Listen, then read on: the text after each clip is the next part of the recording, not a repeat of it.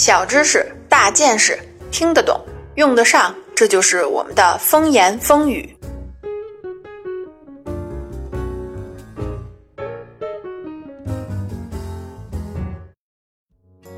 在今天的节目开始之前呢，我们挑选了上次活动中一位朋友提供的小知识来和大家分享一下。这位朋友叫王同学，他说人会在失眠时喝鲜奶或数羊，但结果更难入睡。其实啊，人醒着的时候呼吸节奏是吸气短，呼气长。如果想睡觉呢，只要用相反原理，吸气长，呼气短，在五分钟内就会入睡。王同学提出的方法啊，我没用过。不过今天呢，再给大家推荐另一个呼吸助眠的方法。在美国亚利桑那州啊，有一个医生叫安德鲁威尔，他推广了一种帮助睡眠的四七八呼吸方法，被称为神经系统天然的镇定剂，可以帮助人们在六十秒内进入睡眠，而且不依赖药物。方法很简单，用鼻子缓慢呼吸。吸四个数，屏住呼吸，在心中数七个数，最后呢用嘴呼吸，同时啊心中数八个数，重复十二遍左右就能睡着。听完本期节目，大家就可以去试试啦。好啦，感谢王同学为我们提供的这个冷门小知识，你可以去微信公众号后台与小编联系获取奖品啦。大家好，欢迎收听风言风语。今天呢，我们来介绍啊第四位大师。他的名字呢叫做拉斯普京，来自战斗民族。即使是放在大师堆里边比较啊，这位啊也算得上是大师中的战斗机。他的故事呢要从1894年尼古拉二世继位说起。在1894年的十月，沙皇呢亚历山大三世病逝，他的长子呢也就是尼古拉二世继位。在十一月底的时候啊，这位新沙皇又迎娶了他的远房表妹。德国的阿里克斯公主，她在婚后呢就改名为亚历山德拉。由于他们的名字呢实在是太烦了，我们后面啊就叫他们国王和王后。这位王后呢是英国维多利亚女王啊最宠爱的外孙女，想必陪嫁肯定少不了。国王应该会很高兴才对。可事实上呢，国王并没有高兴几天，因为啊烦心的事儿啊实在是太多了。首先呢，问题就出在了王后的陪嫁上。虽然呢，金银珠宝啊肯定少不了，但同时呢，也带来了致命的基因。对于维多利亚女王啊，稍有了解的朋友们都知道，这个人呢是全世界最著名的血友病基因携带者，又是当时整个欧洲王室的老祖母，所以啊，他的子女啊嫁到哪个国家，就等于把血友病传到了哪个国家。这次倒霉的呢，就是俄国的罗曼诺夫家族。科普时间到。本大王来简单介绍一下什么叫做血友病。这是一种遗传性凝血功能障碍的出血性疾病，也就是说呢，患者稍微受点创伤就会血流不止。重症患者啊，甚至在没有明显外伤的情况下也会自发性出血。这种病呢，还有一个特征，就是由女性传递带病基因，但发病的通常都是男性。是的，一九零四年八月。王后呢，果然生下了一位啊患血友病的皇太子，这在当时啊几乎就是不治之症。然而呢，这其实还只是国王的小烦恼，更让他头疼的事还多着呢。比如这位国王尼古拉二世啊，个子很矮，性格懦弱，从智商啊到情商都不足以去驾驭乱世中的帝国。而且呢，他还有一个强势的老妈，四个随时准备篡位的叔叔，以及一个总想欺负欺负他的表哥。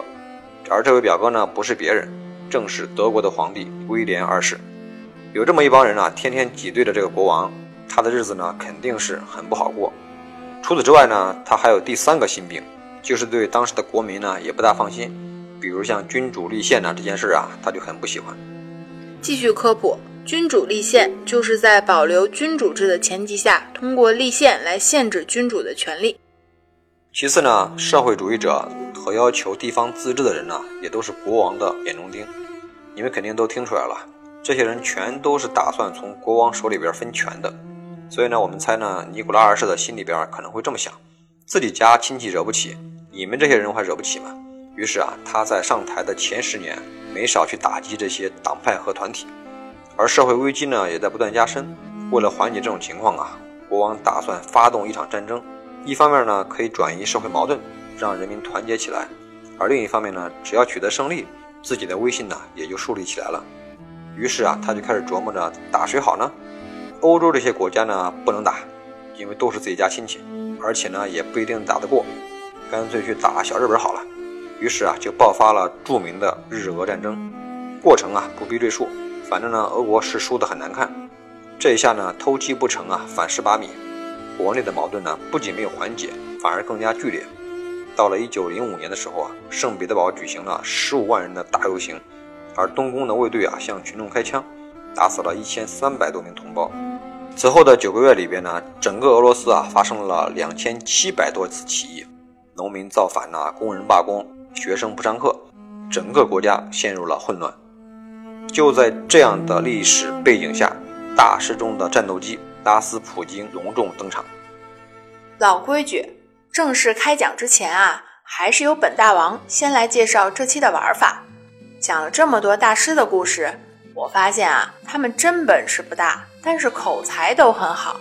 这一次呢，就让我来看看各位听众有没有这方面的才能。关注我们的微信公众号，回复“口才”两个字。给你看我们的玩法以及本期大奖。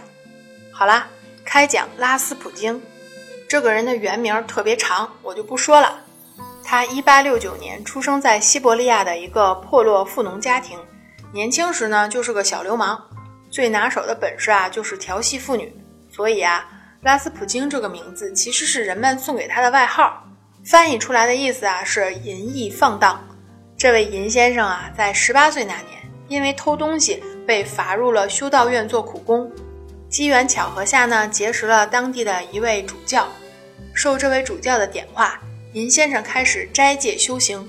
不过啊，我是不太相信他会刻苦修行的，因为有资料显示，他真正感兴趣的是当地另一个异端教派鞭挞派，并且呢，从他们那儿学习了神秘教义和法术。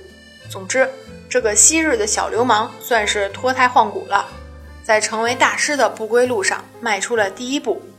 一九零一年呢，他忽然抛妻弃子，换上修道士服装，开始在俄国境内苦修。说白了就是流窜。你可别以为他这是发神经。事实上啊，据本大王分析，这很可能是一次投机行为。因为当时俄罗斯民间刚好在流行一个癫僧的传说，癫呢是疯癫的癫，也就是疯和尚。这又是怎么回事呢？原来啊，在东正教的文化当中，存在一种神秘的崇拜。他们认为上帝会借助某些外表邋遢、风言风语的游民教士来传递隐秘的旨意，也就是上帝派到人间的代言人吧。这些人呢，外表丑陋、语无伦次，但是啊，法力惊人。他们的外貌和身体上的残疾是上帝故意制造的，为的是呢，让众生能够把代言人甄别出来。这个传说在幅员广袤、气候恶劣、拥有大批文盲的俄罗斯，哦哦，对不起，是过去的俄罗斯，那是很有市场的。这个拉斯普京伪装的形象啊，有点像咱们南宋的道济禅师，也就是咱们民间传说中的济公。只不过呢，咱们的济公长老啊，在真实世界里边呢，是一位知识渊博、为人善良的僧人，而拉斯普京呢，是没办法比的。所以呢，这位俄罗斯的疯和尚啊，就开始给自己编故事了。首先呢，就是要在形象上去吻合传说中的癫僧。于是啊，他在漫长的流浪生活中呢，不刷牙、不洗澡、不理发、不刮胡子，搞得呢是又脏又臭。其次啊，就是练习忽悠的本领。别说啊，一般能成为大骗子的口才都还不错。这位拉斯普京呢，就比较有天赋。在俄罗斯民间呢，这一流窜更是增长了见识，开阔了眼界。所以人们虽然嫌弃他不讲卫生，但是也不得不承认呢，此人颇有见地。就这样啊，慢慢的就有一部分人呢被他忽悠住了。到了一九零二年，拉斯普京呢又创作出了自己的神话故事。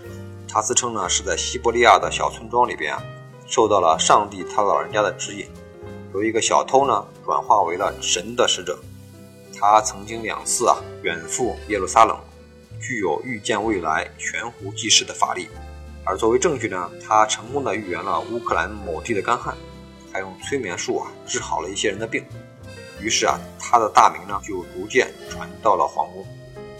我一直有个疑问，既然是骗子，为什么还总能成功的预言一些事情呢？这个很简单，我教给你三招啊，你也能成为大师。第一呢，你当然得懂得分析基本的形势，比如啊，在俄罗斯啊那种天寒地冻的国家呢，你要是预测大丰收，那你成功的几率啊肯定要小得多。可是呢，你要预测干旱呐、饥荒啊，那就更容易正确。这其实呢，就是在赌一个比较大概率的事件。第二个呢，你要到处去说，你同时在十个地方预言干旱呢，就算是错了九个，只要有一个对了，那个地方的人呢就会相信你。第三就是要故弄玄虚，保持神秘感。你要是穿今天这身去给人家算命啊，就算说对了，人家也觉得你是蒙的。可是呢，你要换身道袍，那就不一样了。换句话说呢，对方的心理作用啊，你要利用好。比如咱们今天说的这位拉斯普京啊。到了皇宫之后，还就真的用了一种来路不明的药粉，再加上催眠术，成功的止住了皇太子的出血症状。这其实啊，就是心理因素啊，再加上运气。当然，也可能他用的是云南白药。但是啊，不管怎么说，这位疯和尚啊，算是搭上了国王这趟车。拉斯普京这位老司机啊，之所以能顺利的搭上国王这趟车，还有几个非常重要的原因。首先呢，国王打了败仗。又跟立宪派的政治家死磕，算是把能得罪的人全都给得罪了。这时候啊，他最需要的就是培养有能力的自己人。其次呢，王后是个德国人，在俄国的贵族圈子里不受待见，想体会一下亲人的温暖呢，就只能回家看孩子。可是啊，皇太子没事儿就流血，你想这日子能好过吗？就在这样的情况下，拉斯普京出现了，无异于一根救命稻草。他不仅成为了宫廷中的贵宾，更是国王和王后的精神支柱。拉斯普京这时候啊，算是登上了人生的顶峰。于是呢，老毛病就又犯了，开始在彼得堡的朋友圈里调戏妇女，甚至有传言说王后跟他也有一腿。按说这种事情是打死也不能承认的，可是啊，拉斯普京不仅不出来辟谣，反而呢还鼓励别人传闲话，就是为了让自己显得非常牛叉。而国王和王后呢，也完全的信任他，谁说他坏话，他们就疏远谁。时间啊，到了一九一四年的八月，大家都知道第一次世界大战爆发了，国王又开始犯愁，到底参不参战呢？拉斯普京啊，强烈反对参战，他的小算盘是这么打的：战争一旦开始，国内又肯定要闹革命，一闹革命，自己的好日子啊，就算到头了。所以不能参战。另外呢，还有一个小原因，他年轻时啊，曾在伏尔加河畔的日耳曼人聚集区流窜过，亲眼见到了德意志民族的富庶生活，对德国人啊怀有一种天生的敬畏感。所以呀，他不愿意跟德国打仗。但是这一次，大师没有成功，俄国还是不可避免地卷入了战争的洪流。虽然在打仗这件事上啊，大师没能如愿，但是呢，后果却对他是非常有利的。原因啊，还是在于王后的国籍。这两国一开战呢，你想想啊，生活在俄国的德国人压力得多大，简直啊，就是举国上下都想找机会啊，弄死这个王后。而越是这种情况呢，拉斯普京啊，就越能得到王后的重用。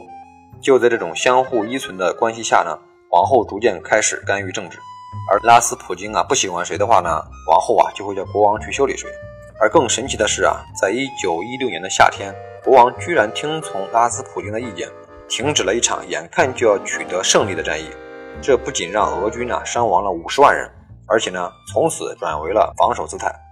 这个插曲过后啊，俄国军人和贵族啊都开始怀疑这位国王的脑子是不是进水了，他还有没有资格再去继续领导这个国家？不过呢，人们对于沙皇夫妇啊，多少还是有点敬畏的，毕竟是自己亲生的领导嘛。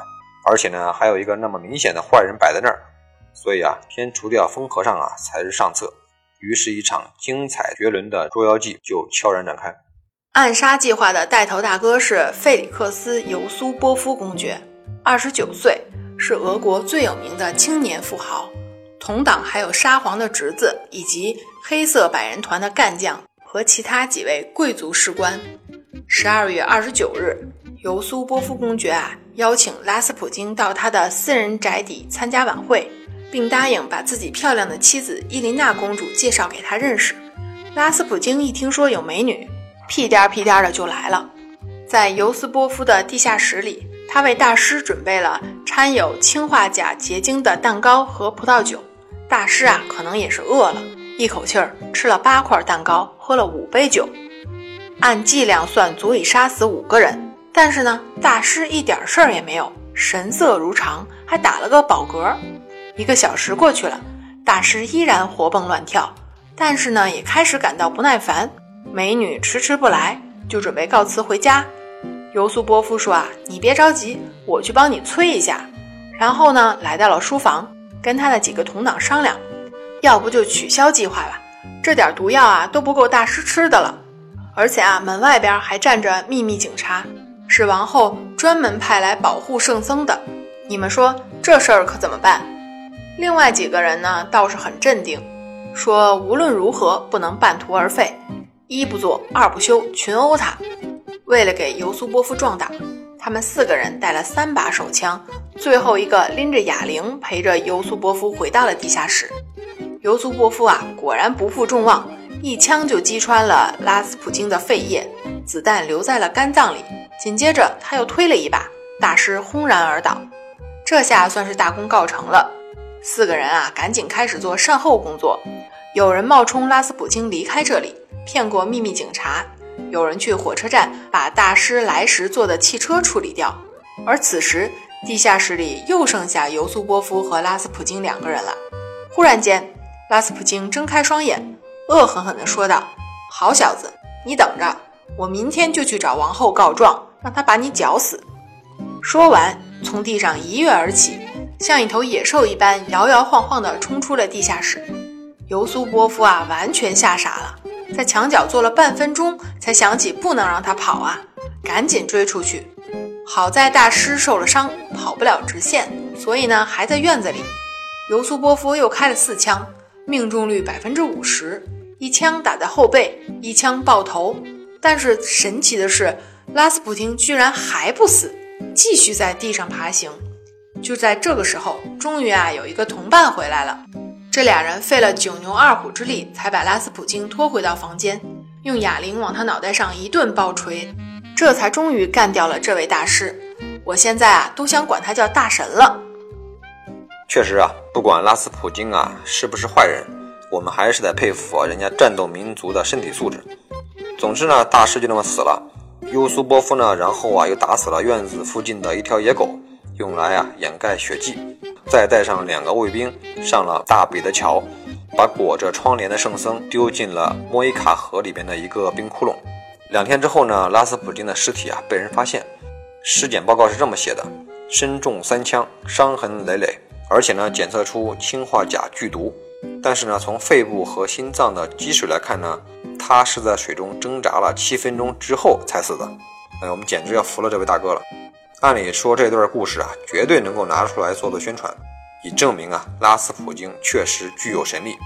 可是王后啊却很不喜欢这个说法，因为按照俄罗斯的传统呢，淹死的人呢是不能被封为圣人的。沙皇夫妇呢就下令啊对尸体进行了防腐处理，喷上香水啊，抹上了腮红和口红，再装入一口啊密封的铅做的棺材里边，用火车运到了皇孙花园。